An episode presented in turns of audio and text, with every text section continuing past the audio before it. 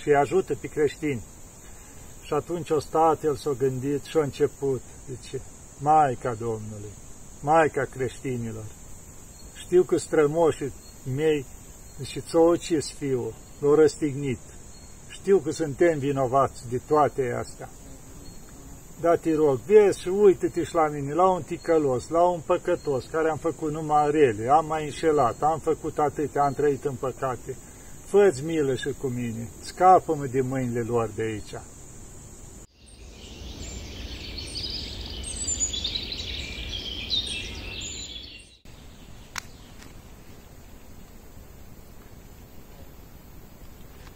Iată, dragii mei, că ne vedem iarăși. V-am adus seară în ținutul florilor. V-am obișnuit cu florile. Și pentru că e multă bogăție aici de frumusețe, uitați-vă, un pic așa ce să mai văd pe aici, mușcatele astea agățătoare cu asta care miroase a de albine, după aceea hortensia, o frumusețe, puțin mai încolo, gladiolile. Nu se văd toate, dar am și o culoare aproape un vișiniu spre negru, albi, roz, galbeni, toate culorile posibile.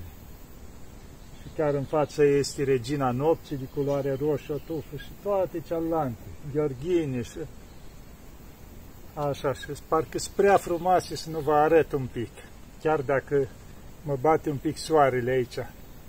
Că am vrut să mai aștept să treacă soarele, dar după aceea încep să mai vină oameni, că acum e momentul un pic așa înainte de vecernic, când e un pic de mai liniște, să zicem așa, și pot să mă să mă exprim liniștit așa. Ce să vă spun eu? A, că știu că poate unii v-am mai arătat în cealaltă filmări, florile și așa, unii Poate mai zic, eh, ce-i pasă lui părintele? Stă între flori, viață ușoară. Noi muncă, casă, familie, greutăți, ce știe el de lucrurile astea? Dar eu aș spune așa, cei care au flori știu. Sunt frumoase florile. Dar cum ajung ele frumoase? Crezi singuri, fără să le faci nimic? Le plantezi, le îngrijești, zilnic li dai apă, gândiți-vă că aici vara vreo trei luni nu plouă deloc. 60 până la 50 de grade, deci au nevoie de apă. Deci trebuie să îngrijite, sunt frumoase, dar trebuie să oferi dragoste, să jerfești din timpul tău. Da, că avem și noi slujbile la biserică. După aceea avem treburile pe lângă casă și noi, toate ale noastre aici, ca într-o familie.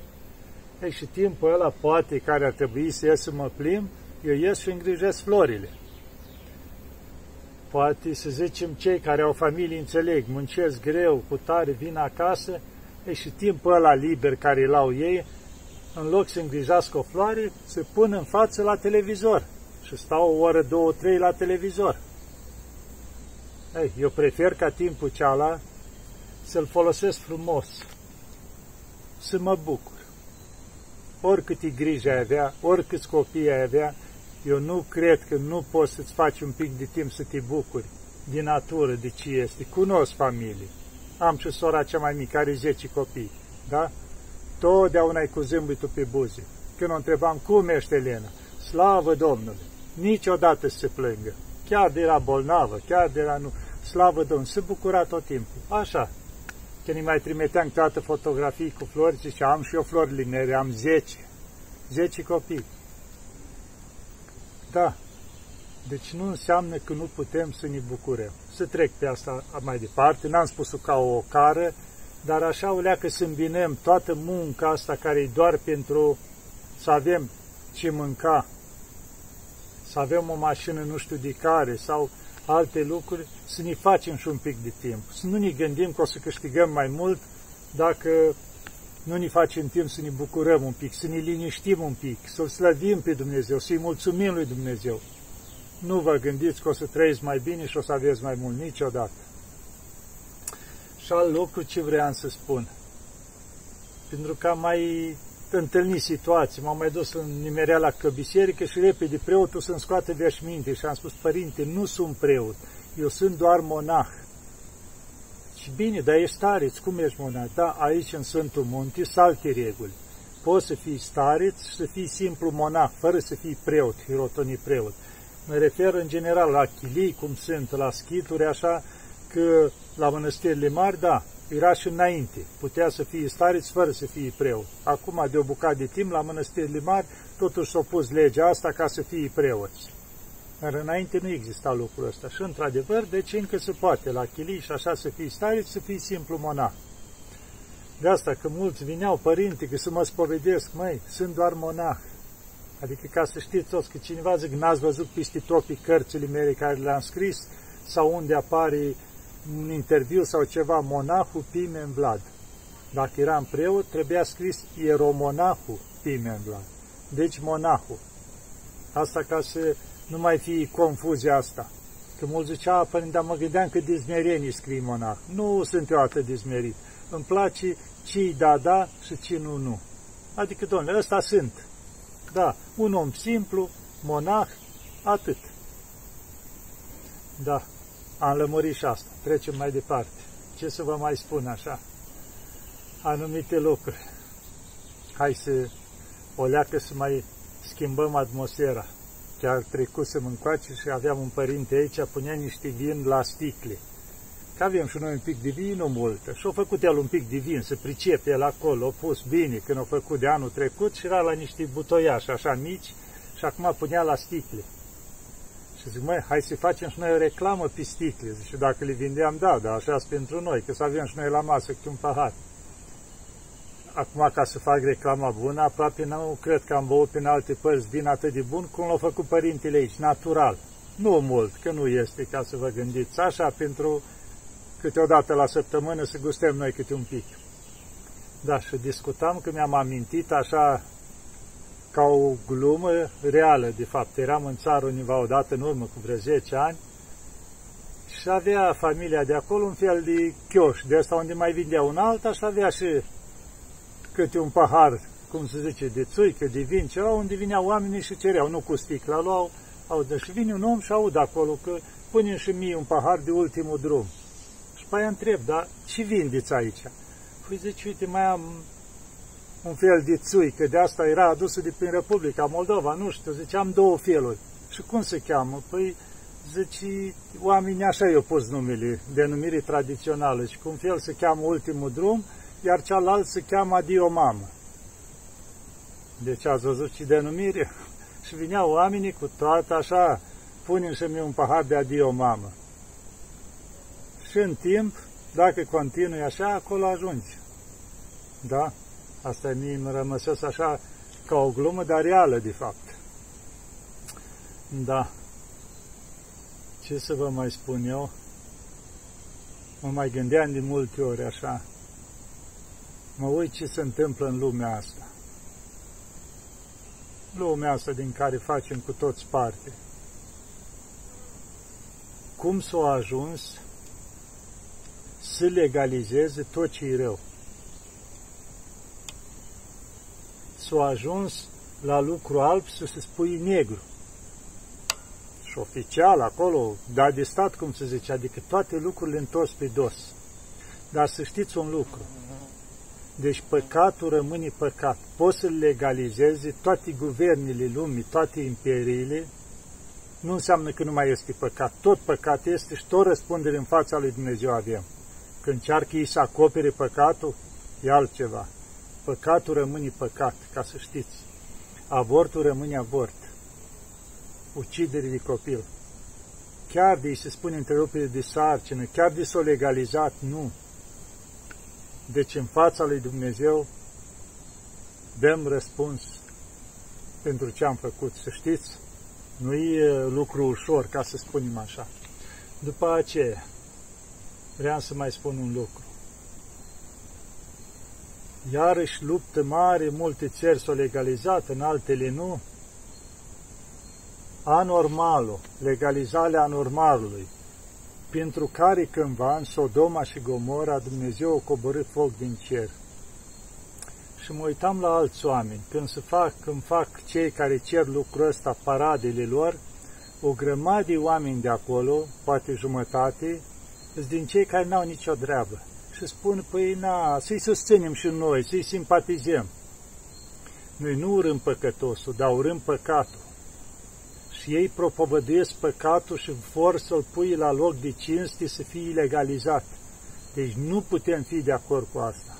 Dacă suntem de acord, vom fi pedepsiți și noi la fel cu cei care fac păcatul, să-i vă intre bine în cablu cu asta. Că am văzut că mulți se duc și hai să-i susținem săracii, să nedreptățiți, nu e adevărat. Au mai multe drepturi decât ceilalți. Și să știți un lucru, că Dumnezeu poate coborâ iară foc din cer vreodată la vreo paradă de asta. Nu cumva să fiți și voi acolo, să vă ardă și pe voi și să vă duceți și în focul veșnic. Gândiți-vă bine, eu nu am nimic cu oamenii ăștia. E treaba lor, e calea lor și-o alesul, dar nu sunt de acord să-ți scot păcatul ăla, să-l scoți public, să cer legalizat, să cer dreptul și așa mai departe. Nu sunt de acord cu asta, că asta ar însemna să susțin păcatul.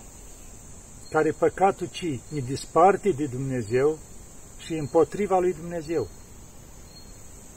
Deci nu pot să fiu de acord cu așa ceva și vă rog, evitați lucrurile astea. Când auziți că fac câte o paradă de asta, câte un marș de asta, duceți-vă atunci toți la rugăciune, duceți-vă la mănăstiri, sau dacă stați acasă, rugați-vă toți atunci, ca să nu se supere Dumnezeu, să fie mai mult rău în momentele celea și să dea ceva, un foc din cer, o inundație sau ceva.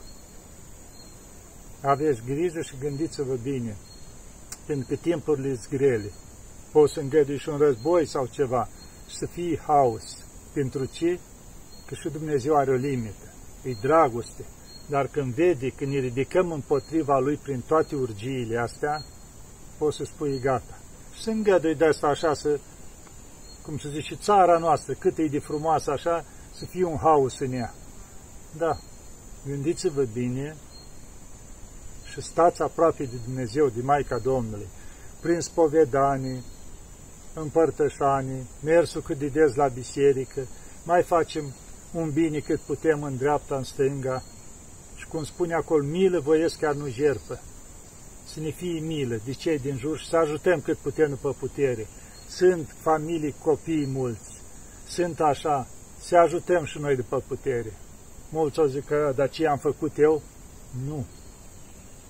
Dar Dumnezeu poate ți-o dat un pic mai mult ca să te mântuiești și tu ajutând pe alții. Poate nu faci tu nu știu cine voință, rugăciuni de alea lungi, poate nu ești așa de des la biserică, dar pentru mila care o ai și o împarți celor din jur, poate Dumnezeu să te mântuiască.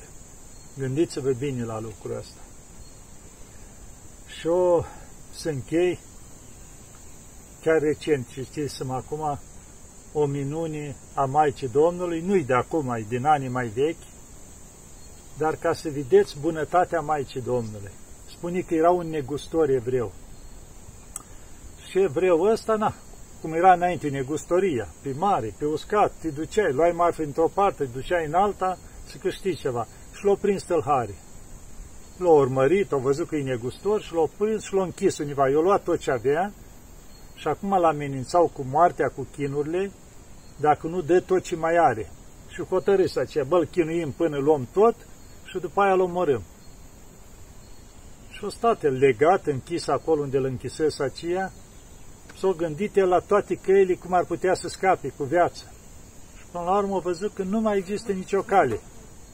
Avea închise, cum se zice, toate căile posibile și era noapte, dimineață hotărâse ăștia, îl chinuim bine, îl îl tăiem, cum se zice, câte un deget ceva până scoatem tot de la el și la urmă terminăm cu el. Și o stat, el s-o gândit și până la urmă așa și-o amintit el când drumurile lui, făcând el negustorie, au întâlnit mulți creștini. Și nu m-a întâlnit. Îi vedea că se rugau la Maica Domnului și se vindecau, erau ajutați, au văzut cu ochii lui anumite lucruri, chiar dacă nu le băga înainte în seamă. Acum și-o dat seama că Maica Domnului chiar face minuni și îi ajută pe creștini.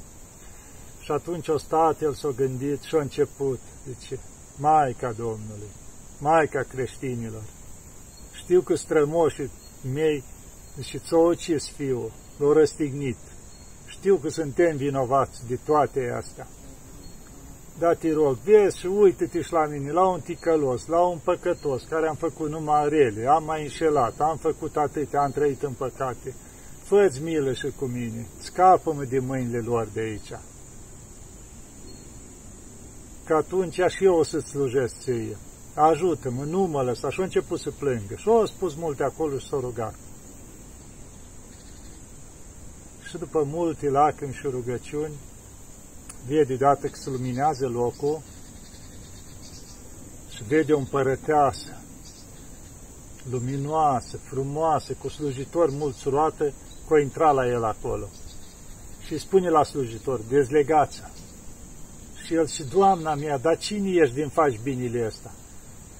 Păi eu sunt Maria, Maica creștinilor, mama lui Isus Hristos. Și zice, văzând fiul meu pocăința ta, lacrimile tale, umilința, părerea de rău pentru toate, zice, o hotărât să te lase liber ca să-ți duci și tu viața cum trebuie. Și în momentul ăla, Maica Domnului s-a făcut nevăzută, cu toată suita, iar el dintr-o dată, așa ca dintr-un somn, s-a trezit lângă casa lui. Deci l-a răpit de acolo, din unde era închis, legat, și s-a trezit lângă casa lui. Și atunci când au văzut el minunea care s-a făcut și nu numai, dar au văzut-o pe Maica Domnului în slava ei, adică, cum se zice, o îngădui lucrul ăsta, cu atâta frumusețe și slavă. Și atunci a spus, gata cu viața mea. S-a dus, s-a botezat, o dat milostenii tot ce avea, că nu era căsătorit, că el cu negustoria pe drumuri, o lăsat toate balte, o dat milostenii și s-a dus după ce s-a botezat într-o mănăstire și s-a făcut călugăr. Și așa în pocăință și-a dus viața. Vedeți că Maica Domnului îi ajută pe toți din toată lumea asta dacă strigă la ea cu credință. O recunosc ca Maica lui Dumnezeu, îi pare rău și își îndreaptă viața. Vedeți câtă bunătate are Maica Domnului. De asta la orice necaz, la orice situație, la orice greutate, la orice ar întâmpina, noi am întâmpina în viața asta să strigăm la Maica Domnului. Și să știți că nu ne lasă niciodată. E plină de bunătate. E mamă. Mamă care și ea o suferi la rândul ei. E din, dintre noi, cum se zice, știi ce înseamnă durerea, suferința, prigoana, cum se zice, o trecut prin toate astea la timpul ei. Și de asta nu ne lasă niciodată. Deci să strigăm la Maica Domnului, să-i cerem ajutorul și o să vedeți cu adevărat minuni. Da, dragii mei, să ne ajute Maica Domnului, să ne aibă totdeauna în pază. Doamne ajută!